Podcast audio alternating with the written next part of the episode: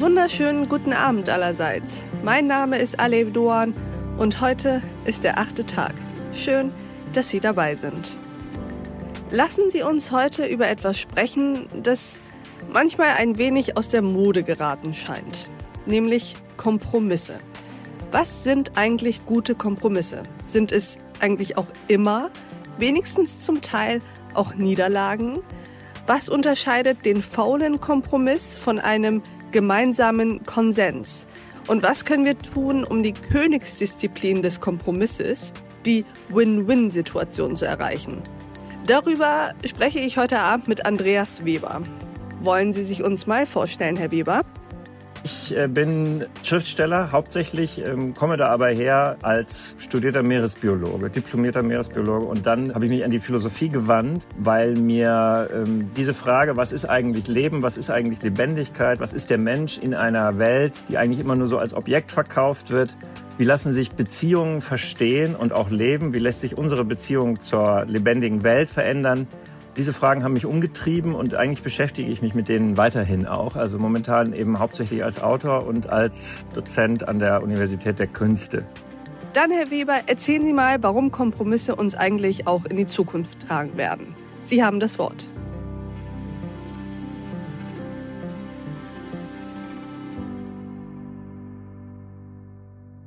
Ja, Kompromisse sind ja das, glaube ich, versteht jeder intuitiv ein bisschen mit aus der Mode.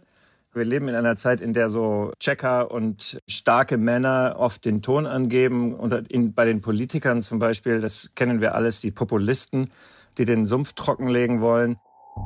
Islamic extremists, they're pouring in, they're coming in. We have a lot of them here. We have to be careful.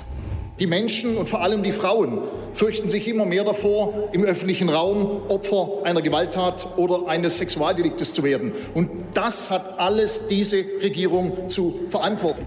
Burkas, Kopftuchmädchen und alimentierte Messermänner und sonstige Taugenichtse werden unseren Wohlstand, das Wirtschaftswachstum und vor allem den Sozialstaat nicht sichern. Wir kennen das aber auch aus dem Privatleben und der Werbung für ein gutes Leben. Zum Beispiel diese Tinder-Devise, die man von diesen ästhetisch fotografierten Plakaten kennt. Das Leben ist ein Spiel nach meinen Regeln. Also ich bestimme, wo es lang geht. Ähm, wir nehmen das also alle wahr, ähm, so unterschwellig oder auch ganz direkt, dass Kompromisse was Uncooles sind. Und wir kennen das ja auch als Formulierung, vor allen Dingen ähm, in den Worten ein fauler Kompromiss. Also am Kompromiss klebt sozusagen irgendwie immer schon was Faules. Lass dich bloß nicht darauf ein, irgendwie Abstriche machen zu lassen. Und, ähm, und dann kann man auch noch ins Felde führen, ähm, das, was lange unter Politikmüdigkeit lief. Also dieses, die demokratischen Politiker sind immer dabei, irgendwie zu verhandeln und machen immer letztlich Deals, mit denen die Wähler nicht ganz zufrieden sind. Also da ist doch total der Wurm drin. Und ich sage eben, wir müssen, statt das jetzt irgendwie alles loswerden zu wollen, ähm, neu populistisch und neoradikal, lieber mal verstehen, was eigentlich der Kern eines guten Kompromisses überhaupt ist, damit wir den wieder machen können, damit wir überhaupt wissen, wie das geht, was da auf dem Spiel steht und was auch dabei gewonnen werden kann. Und meine Grundthese ist eigentlich, dass ohne einen Kompromiss es gar keine Beziehungen gibt. Also jede Beziehung ist ähm, intrinsisch von vornherein angewiesen auf einen Kompromiss, denn Beziehungen finden ja immer nur statt zwischen unterschiedlichen Partnern. Das heißt, es gibt sowieso nie eine fundamentale Übereinstimmung, sondern es gibt immer Diversität, es gibt immer andere Bedürfnisse, immer andere Meinungen.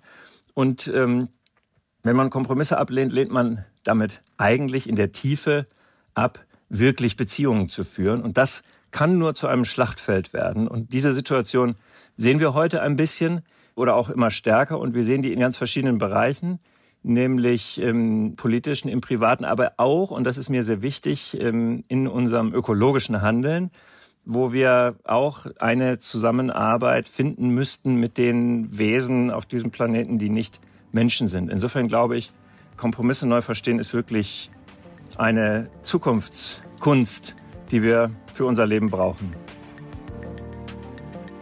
Das ist also die These meines Gastes. Und vermutlich haben Sie, genauso wie ich, noch einige Fragen dazu. Um das gesamte Gespräch zu hören, können Sie sich als Pionier einfach einloggen und weiterhören. Direkt auf thepioneer.de oder in Ihrer Lieblings-Podcast-App, also auf Apple Podcasts etc. Wenn Sie noch kein Pionier sind, tja, dann würde ich mich freuen, wenn Sie es werden. Sie können dann diesen Podcast einfach weiterhören. Aber auch alles andere, was wir Journalisten auf The Pioneer tun, hören, lesen und sehen tägliche Podcasts, Newsletter, Artikel, Veranstaltungen und Live-Journalismus. Politik, Wirtschaft, Tech News, Börse und Kultur. Wir bieten Ihnen werbefreien Qualitätsjournalismus. Das Einzige, was wir dafür brauchen, sind Sie. Ich wünsche Ihnen noch einen schönen Abend. Ihre Alev Doan.